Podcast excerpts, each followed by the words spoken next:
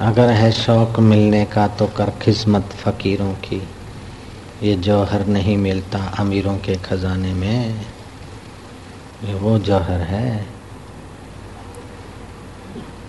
जिस पुरुष को शांत, शीतल स्थान प्राप्त हुआ है, वह फिर ज्येष्ठ आषाढ़ की धूप नहीं चाहता है और मरुस्थल में नहीं दौड़ता है। वैसे ही ज्ञानवान की वृत्ति अन्य किसी भी आनंद की ओर नहीं जाती। राम जी, मैंने निश्चय किया है कि तृष्णा का सा कोई ताप नहीं और अतृष्णा की सी शांति कोई नहीं। यदि कोई पुरुष परम ऐश्वर्य को प्राप्त हुआ हो, पर उसके हृदय में तृष्णा जलती हो तो वह महाकृपण, दरिद्री और आपदाओं का घर ही है। और जो निर्धन दिखता हो, परंतु उसके हृदय में तृष्णा न हो तो वह परम ऐश्वर्य से संपन्न और परम संपदा की खान के समान है। लेकिन सत्संग नहीं है तो अंदर का ज्ञान नहीं है, शांति नहीं। जैसे चित्र लिखा दिया, अंधकार नहीं मिटाता। ऐसे इन चीज़ों से हृदय का अशांति नहीं मिटता। पंडित भी हो, विद्वान भी हो, लेकिन सदगुरु नहीं है। सतशास्त्र का ज्ञान नहीं है। पंडित और मसालची दोनों बूझे नाई, और उनको उजाला करे आप अंधेरे माई। औरों के लिए तो बड़े दिखते पंडित और मसालची, लेकिन औरों के उजाला आप अंधेरे में ऐसा है। दुनियादारी का ज्ञान कितना भी हो जाए, लेकिन अंदर का आत्मा का अनुभव नहीं तो अंधेरे में है। आत्मा अनुभव है, तब कल्याण है।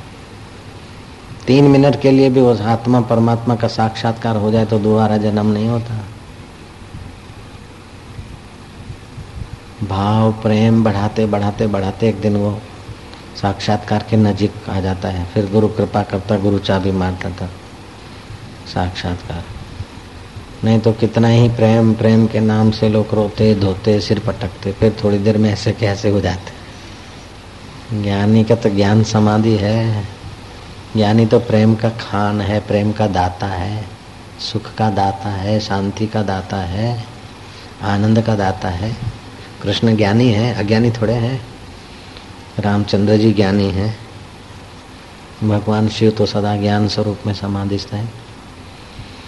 ब्रह्मा, विष्णु, महेश, राम, कृष्ण आदि सब इस आत्मज्ञान के तरफ़ तल्लीन रहते हैं।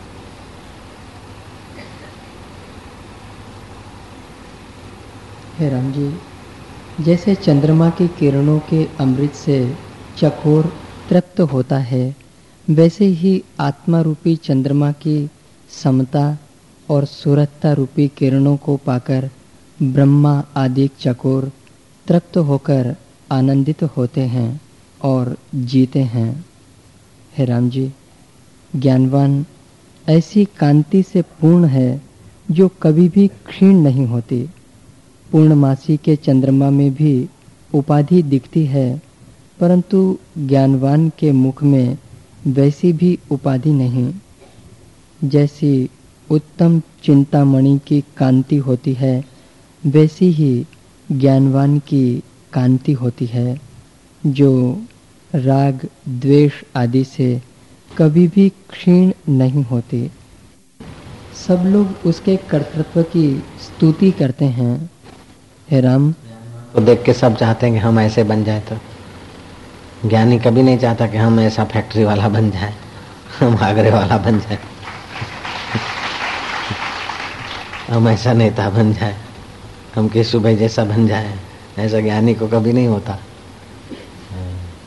ज्ञानवान को देख के सबको होता है कि हाँ हाँ इनकी कैसी ज़िंदगी हम हम ऐसे बन जाए। लेकिन ज्ञानी को कभी नहीं होता कि हम उनके जैसे बन जाए। ज्ञानी को देख के सबको रुचि होती है उसके जैसा बनने की। लेकिन उसको देख, उस ज्ञानी को किसी की किसी को देख के ऐसा बनने की रुचि नहीं होती। हाँ सब उसके कर्तव्य की प्रशंसा करते हैं, और सबको वो अपने लगते सब ऐसा सोचते कि मेरे पर ज़्यादा कृपा है, हम मेरे ही है।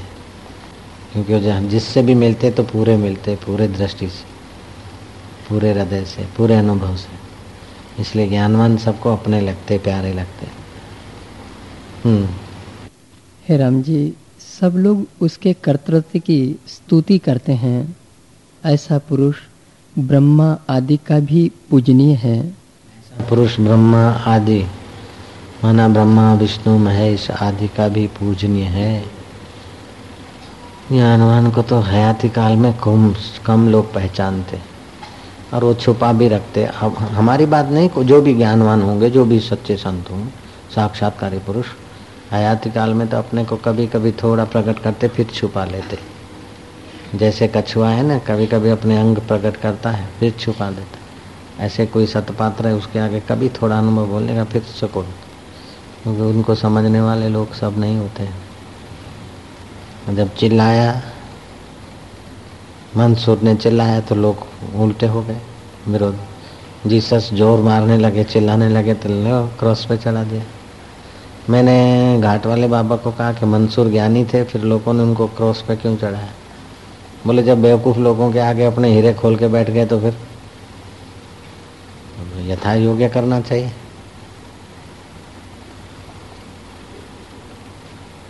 लुटेरों के आगे अपनी संपत्ति खोल के बैठे तो लुटेरे तो मार देंगे, लूट लेंगे।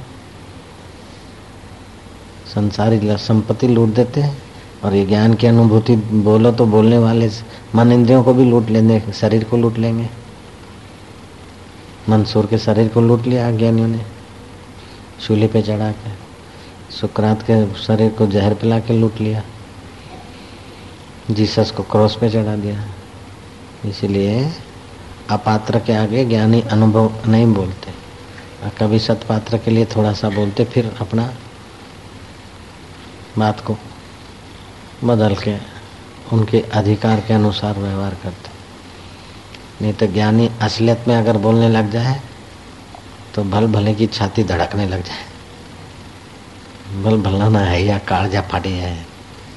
यानी अगर अपने असली अनुभव को जहाँ तहाँ बोलने लग जाए तो। गुरु गोविंद सिंह का एकदम नजीक का शिष्य था। कन्हैया। बहुत सेवा करता था। तो गुरु ने बोला तो ज्ञान पा ले। बोले, गुरु जी, ज्ञान क्या होता है? अरे, बोले, ज्ञानी तो ऐसा होता है। उसकी तो भगवान कृष्ण स्तुति करते हैं, वशिष्ठ जी स्तुति करते हैं। ज्ञानी तो ब्रह्मा, विष्णु, महेश का भी पूजनीय हो जाता है। बोले, गुरु जी, ज्ञानी ऐसा होता है कि हाँ? तो गुरु जी, वो ज्ञानी ज्ञानी को हाथ कितने होंगे सी? और बोले, दो होंगे सी। वो गुरु जी दो ही हाथ होंगे उन्होंने भी। बोले आओ वो पैर कितने होंगे ज्ञानी नु? बोले, कि पैर भी दो ही होंगे वो तो सजेडा बंदा जैसा लगता सी। बोले आओ तो ज्ञानी कितने रहता है? स्वर्ग में रहता है कि ब्रह्मलोक में रहते से? आकाश में घूमते से? बोले, नहीं, धरती नाल चलते से। वो धरती पे चल सकते वो ज्ञानी? बोले हाँ।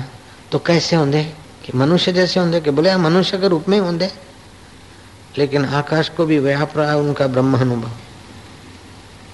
तो गुरु जी वो ज्ञानी की खांदे है? वो बोले, ऐसे रोटी राटी जो असी सारे खांदे से वो खांदे वो गुरु जी वो फल फूल भी खा सकते बोले, आहो। वो बोले, जैसे असी खांदे सी असी पहनते सी, ऐसे ही कर दे वो ज्ञानी। बोले, आहो। तो गुरु जी आपने वो ज्ञानी वेखा है किथे वो कन्हैया पूछता है, गुरु गोबिंद सिंह आपने वो ज्ञानी वेखा है? गुरु जी बोलते, आहो, मैंने वेख्या सी। गुरु जी आपने वो ब्रह्म ज्ञानी वेख्या है? बोले, आहो वेख्या है। वो गुरु जी कैसे होंगे सी? मैंने मैंने बताया। तो गुरु जी वो वेख्या तो मैनू ले चलो उठे। अब गुरु जी क्या बोले, मैं ब्रह्म ज्ञानी हूँ। गुरु जी बोले, तेरे को ले चलूँगा। बोले, कब ले चलोगे? बोले, जब तेरे को ज्ञान जरा अधिकार होगा, तब ले नहीं चलूँगा। तू जिथे बैठा सी उथे तेन दर्शन हो जाना है। गुरु जी मैनू दर्शन हो जाएगा ज्ञानी दे। बोले हाँ। वो मैं कर सकता सी। अब गुरु क्या बोले हूँ तो कर रहा है? नहीं हूँ नहीं कर रहा। जब समझेगा, तब पता चलेगा हूँ कर रहा है।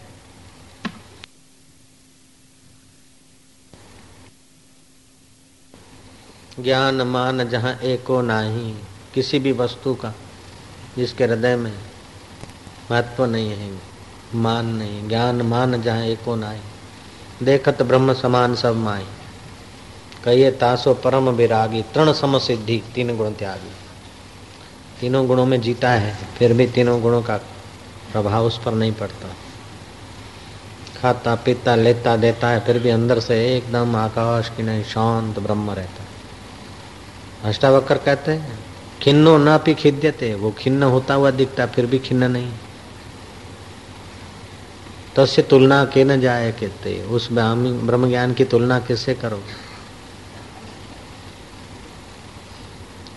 खिन्न होता हुआ भी खिन्न नहीं है, रुष्ट होता हुआ भी रुष्ट नहीं, प्रसन्न होता हुआ भी प्रसन्न नहीं, उद्वेग होता हुआ भी उद्वेग्न नहीं, वो अपनी जगह पे ज्यों का त्यों है, और फिर भी सब कुछ करता है, हमारे जैसा ही लगता है, हमारे बीच में। आश्चर्य त्रिभुवन जय ऐसे ज्ञानी को तो सिद्ध लोग भी नमस्कार करते, देवता लोग उसका दर्शन करके अपना भाग्य बना लेते। ज्ञानी ऐसा होता है, देवता उसका दीदार करके अपना भाग्य बना लेते। पापी उसका दीदार करके पुण्यात्मा हो जाते हैं और पुण्यात्मा उसका दीदार करके महात्मा के रास्ते चलने लग जाते हैं और महात्मा उसका दीदार करके परमात्मा के अनुभव के अधिकारी बन जाते हैं। ज्ञानी ऐसा होता है। उसका क्या बयान करोगे? चाहे काशी में देह त्यागे अथवा चांडाल के ग्रह में, वह तो सदा मुक्त ही है। वह सदा आत्मा रूप में स्थित है। हे राजन, वह न किसी की स्तुति करता है और न निंदा, क्योंकि उसके चित्त की कलना मिट गई है। यद्यपि राग, द्वेष, ज्ञानवान में भी देख पड़ते हैं और वह भी हंसता, रोता देख पड़ता है, पर उसके अंतर में न राग है, न द्वेष। वास्तव में वह न तो हंसता है, न ही रोता है। सदैव ज्यों का त्यों ही है।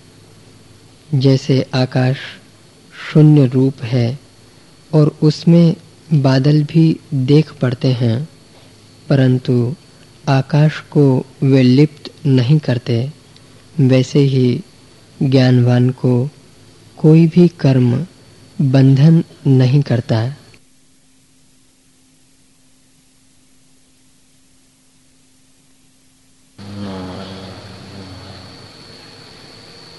नारायण नारायण नारायण नारायण।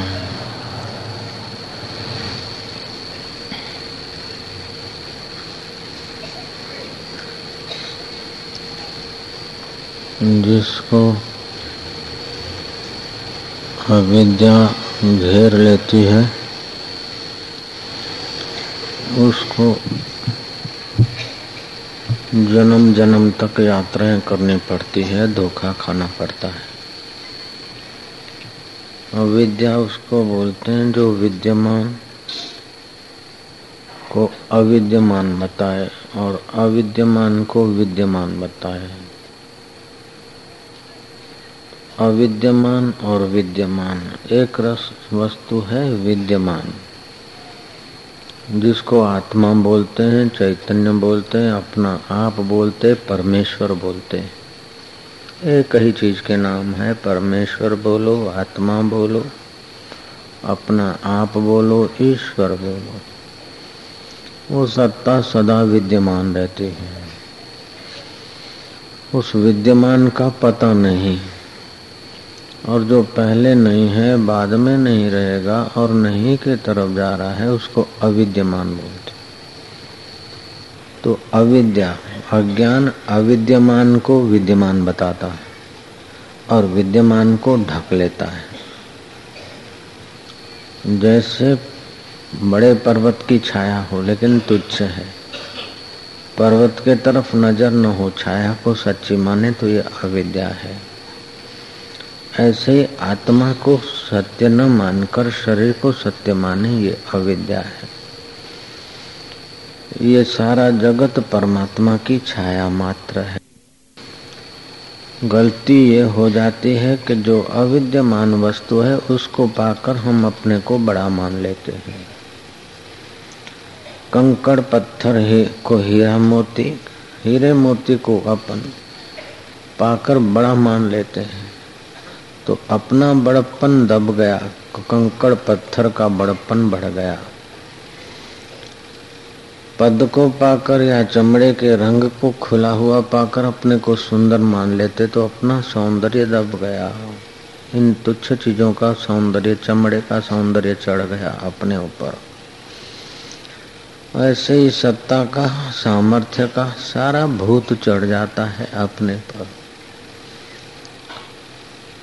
वस्तुओं को, गाड़ी को, मोटर को, मकान को पता ही नहीं कि मैं तुम्हारा हूँ।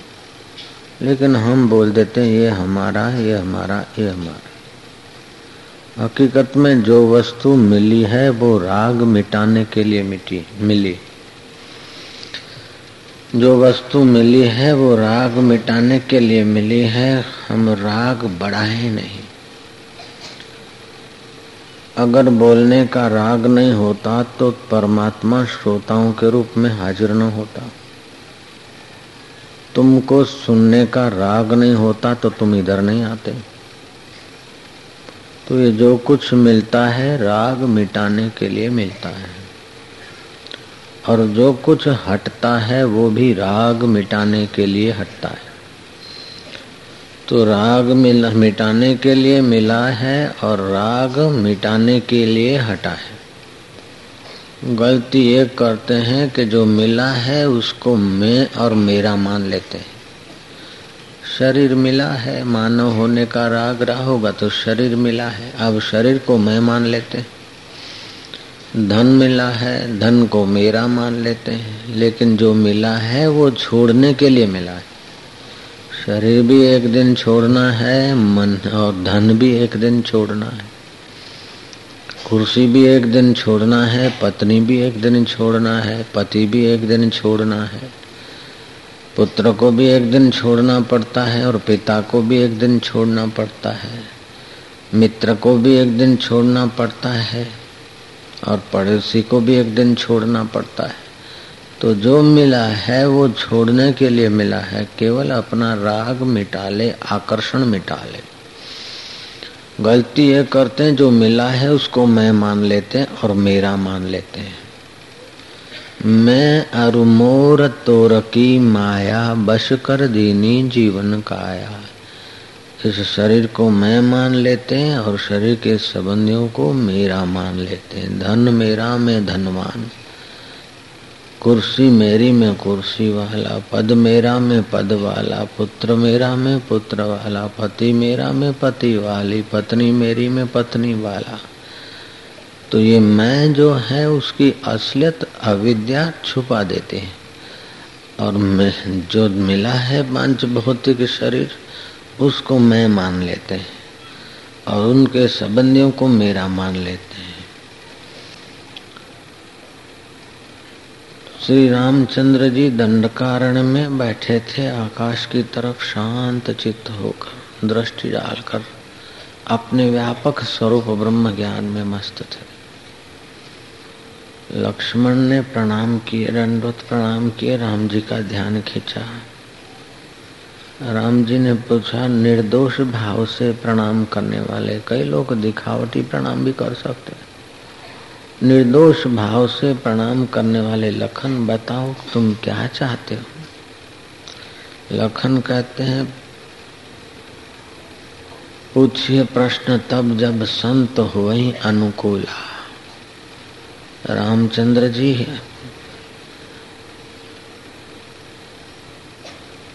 को लक्ष्मण कह रहे हैं, जब संत हो वही अनुकूला। आप अनुकूल हैं इस समय, आप शांत हैं, आपके पास समय है। और मेरे पर प्रसन्न भी हैं मैंने सेवा के कारण। तो मैं ये आपसे प्रश्न पूछता हूँ कि प्रभु, ये आपकी माया माया माया, ये कौन सी बला है और कहाँ रहती? इस माया में सारा संसार बंधा है, ये माया सबको नचा रही है। आखिर वो कौन सी देवी है? कहाँ रहती है? और इस माया में फंसता है जीव, वो जीव कौन है? और माया ईश्वर की है तो ईश्वर कौन कैसा है? और आपके चरणों में दृढ़ प्रीति कैसे हो? ईश्वर के चरणों में प्रीति कैसे हो? प्रभु, इन प्रश्नों का उत्तर आपके सिवाय और कौन दे सकता है? और आप इस समय अनुकूल हैं? पूछिए सवाल तब जब संत हो गई अनुकूला। आप अभी अनुकूल है, मैं आपसे ये प्रश्न करता हूँ, दयानिधे प्रभु। राम जी कहते हैं कि लखन, माया का स्वरूप, कोई साड़ी पहनी हुई नारी नहीं है। लेकिन माया का मतलब है माया। जो हो नहीं और दिखे, जैसे मदारी डुग डुग करके रसगुल्ले निकाल देता है डुग डुग करके कुछ निकाल देता बेटा बोलता है, पिताजी, वो रसगुल्ले बोले, ये मदारी की माया है।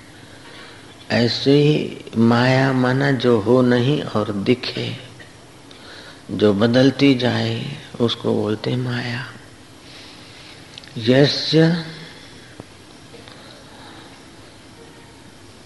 घटना पटियसी अघटना पटियसी यस्य सा माया।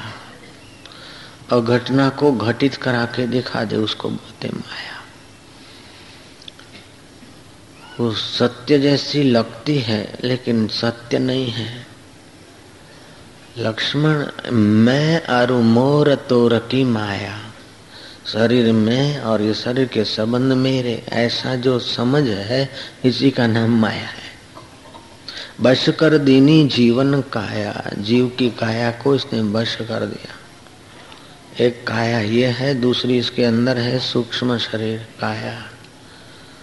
वो इस शरीर को छोड़ देता, मर जाता है तो सूक्ष्म शरीर को तो मैं मानता और भूत होके भटकता है। जब तक अविद्या नहीं मिटती, तब तक सूक्ष्म शरीर की आसक्ति भी नहीं मिटती, वासनाएँ नहीं मिटती। तो लक्ष्मण, ये माया है, मैं और मैं तोर की माया है। इस माया ने जीव को बश किया है। प्रभु, जीव क्या होता है? बोले, पाँच कर्म इंद्रिय पाँच ज्ञान इंद्रिय पाँच प्राण, मन और बुद्धि, ये सूक्ष्म सत्रह तत्व तन मात्राएँ। आँख आँख, ये नेत्र इंद्री नहीं है। नेत्र इंद्री को रहने का गोलक है कान। कान इंद्री रहने का गोलक है, सूक्ष्म है कान इंद्री। तो ये सत्रह तत्व मतलब चैतन्य की चेतना और संस्कारों का पुंज इसको बोलते सूक्ष्म शरीर। ये सूक्ष्म शरीर जन्म मरण में जाता है। इसको जीवात्मा बोलते हैं। तो परमात्मा किसको बोलते हैं? कि सूक्ष्म शरीर में जो चैतन्य है, वह है आत्मा और जीने की इच्छा करता है अविद्या के कारण। इसलिए उसका नाम है जीवात्मा। माया में चैतन्य है और उसको जीने मरने की इच्छा और भय नहीं है। उसको बोलते परमात्मा। तो ये आत्मा और परमात्मा, जीवात्मा और परमात्मा, अविद्या और माया करके भिन्न दिखते हैं। घड़े में आया आकाश और कांच के महल में आया हुआ आकाश। वास्तव में आकाश दोनों एक है, लेकिन कांच के महल का आकाश अंदर और बाहर दिखता है दिखता है। घड़े का आकाश केवल घड़े को ही जानता है। ऐसे जीवात्मा केवल अपने शरीर की भूख, प्यास, ठंडी, गर्मी, अंदर के मन के सुख, दुख को ही जानता है। लेकिन परमात्मा सबको जानता है। तो प्रभु, आपके चरणों में दृढ़ प्रीति कैसे हो? कि जो मेरा दृढ़ता से भजन करते हैं, प्रीति से भजते हैं,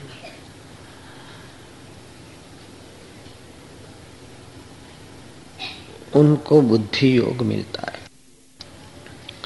ददामी बुद्धि योगम तम ये न मापुपियांति थे जो प्रीति से भजते हैं, उनको बुद्धि योग मिलता है और उनको ज्ञान हो जाता है। तो ज्ञानी होने के बाद भी आपको प्रीति करते हैं? हाँ। ज्ञानी होने के बाद भी भगवान में प्रेम होता है, हो सकता है, रहता है। कई जन्मों से भगवान की भक्ति और प्रेम करते करते उसको ज्ञान हुआ है। ज्ञान हुआ है तो अब उसका स्वभाव है प्रेम करना। जैसे पहलवान पहलवानी करते करते बूढ़ा हो गया। पहलवानी से तो निवृत्त हो गया। फिर भी कहीं अखाड़ा या कुश्ती होती है तो पहलवान देखने के लिए चला जाता है, उसकी आदत बन गई। ऐसे ही योग करते करते भगवान का अनुभव हो गया, फिर भी उसकी रुचि योग में बनी रहती। भक्ति करते करते भगवान तत्व का साक्षात्कार हो गया, फिर भी उसकी आदत बनी रहती है, भगवान बने। तो बोले, ज्ञानी होने के बाद भी भक्ति करेगा। ऐसा कहीं लिखा है? तो ऐसा कहीं ये भी तो नहीं लिखा है कि ज्ञानी होने के बाद भक्ति ना करे। ज्ञानी होने के बाद योग न करे। ज्ञानी होने के बाद प्रेम न करे। जो जिस रास्ते से परम तत्व का साक्षात्कार कर लेता है, घटाकाश और महाकाश की एकता का अनुभव कर लेता है, आत्मा और परमात्मा की एकता का अनुभव कर लेता है उसको फिर कोई कर्तव्य नहीं है, लेकिन पहले का अभ्यास जो है, उसको वह करा देता है। तो साधारण आदमी भक्ति, प्रेम आदि करता है तो कुछ पाने के लिए, ज्ञानी को कुछ पाना नहीं है। प्रियो ही में ज्ञानी न हो। आर्थ अर्थार्थी जिज्ञासु। आर्थ तो दुख मिटाने के लिए करता है। अर्थार्थी कुछ पाने के लिए करता है, जिज्ञासु भगवान को जानने के लिए करता है। लेकिन जिसने भगवान को जान लिया, भगवान का आत्मा और अपना आत्मा एक हो गया, फिर भी वो भक्ति भाव सत्संग किए करते क्यों? कि उनकी आदत है, उनकी मौज है। कुछ पाना नहीं है, फिर उनकी मौज वो भगवान ऐसे ही रस स्वरूप है, आनंद स्वरूप। तो भगवान को भगवान को छोड़कर और जो कुछ मिलता है, वो धोखा है। शरीर मिल गया और अपने को फलाना मान लिया। लेकिन कब तक फलाना मानोगे? ऐसा तो कई शरीरों में अपने को वैसा ही मानते थे। लेकिन अभी कुछ नहीं। जासु सत्यताते कर जड़ माया। जिस चैतन्य परमात्मा की सत्यता से ये माया सत्य जैसी लग रही है। लेकिन है धोखा। मैं मोहन भाई हूँ तो कौन सा मोहन भाई? बोले, परसों था वो मोहन भाई मैं हूँ। तो परसों जो खाया वो मसाला तो कितना ही चला गया। और आज दोपहर को जो था, मोरैया की खिचड़ी और कढ़ी, मैं अभी खा के आया सुबह जो आपके रसोड़े में बना था, वो मेरे पास पहुँचता है। तो फिर हमने वो खाया।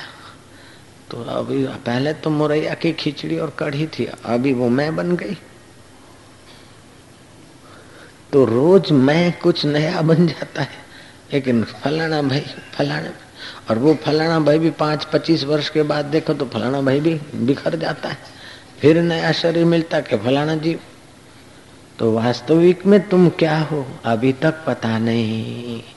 और जैसा जैसा संस्कार भाव आता है, मान लेते तो करना क्या है कि जो कुछ मिला है राग निवृत्ति के लिए और जो कुछ छूट जाता है वो राग निवृत्ति के लिए। लेकिन मरने के बाद भी राग नहीं जाता है तो प्रेत होके भटकता है, फिर वहाँ आता है। इसलिए तीसरा मनाते के लोग बोलते अच्छा था बेचारा, जो हुआ भगवान उसकी सदगति करे। अर्थात राग खुद नहीं छोड़ता है तो बैसणु बैसाड़ी ने भी राग छोड़ावानी व्यवस्था है। तो सुखी आदमी वह रहता है जो राग छोड़ने को राज़ी है। विदुषा नाम किम लक्षणम? ऊँचे ज्ञानी महापुरुष, पहुँचे हुए पुरुष के क्या लक्षण है? बोले, अदृढ़ राग द्वेष। उसके चित्त में राग द्वेष दृढ़ नहीं होता है। जैसे बहते पानी में उंगली खींचो, लकीर तो दिखती है, लेकिन दृढ़ नहीं है। ऐसे वो लेता है, देता है, खाता है, पीता है, सब करता है। बड़ा रागी दिखता है, लेकिन अंदर से देखो तो बहते पानी में लकीर। ऐसे का जीवन धन्य है। वो जीते जी मुक्त है। ऐसे जीवन मुक्त पुरुषों के दर्शन करके देवता लोग अपना भाग्य बना लेते हैं। भगवान उनको अपना आत्मा मानते हैं, अपना स्वरूप जानते हैं। सब में देखता है, सब मुझमें देखता है, उससे मैं अलग नहीं, वो मुझसे अलग नहीं। तो मनुष्य जन्म की बुद्धि मिली है ऐसी ऊंचाई को छूने के लिए। खाली खाया, पिया, राग करते करते रो रो के मर गए, घिस पिट के मर गए, इसलिए मनुष्य जन्म नहीं मिला है। मनुष्य जन्म आत्मा, परमात्मा सुख को पाने के लिए मिला है। ओम शांति शांति शांति।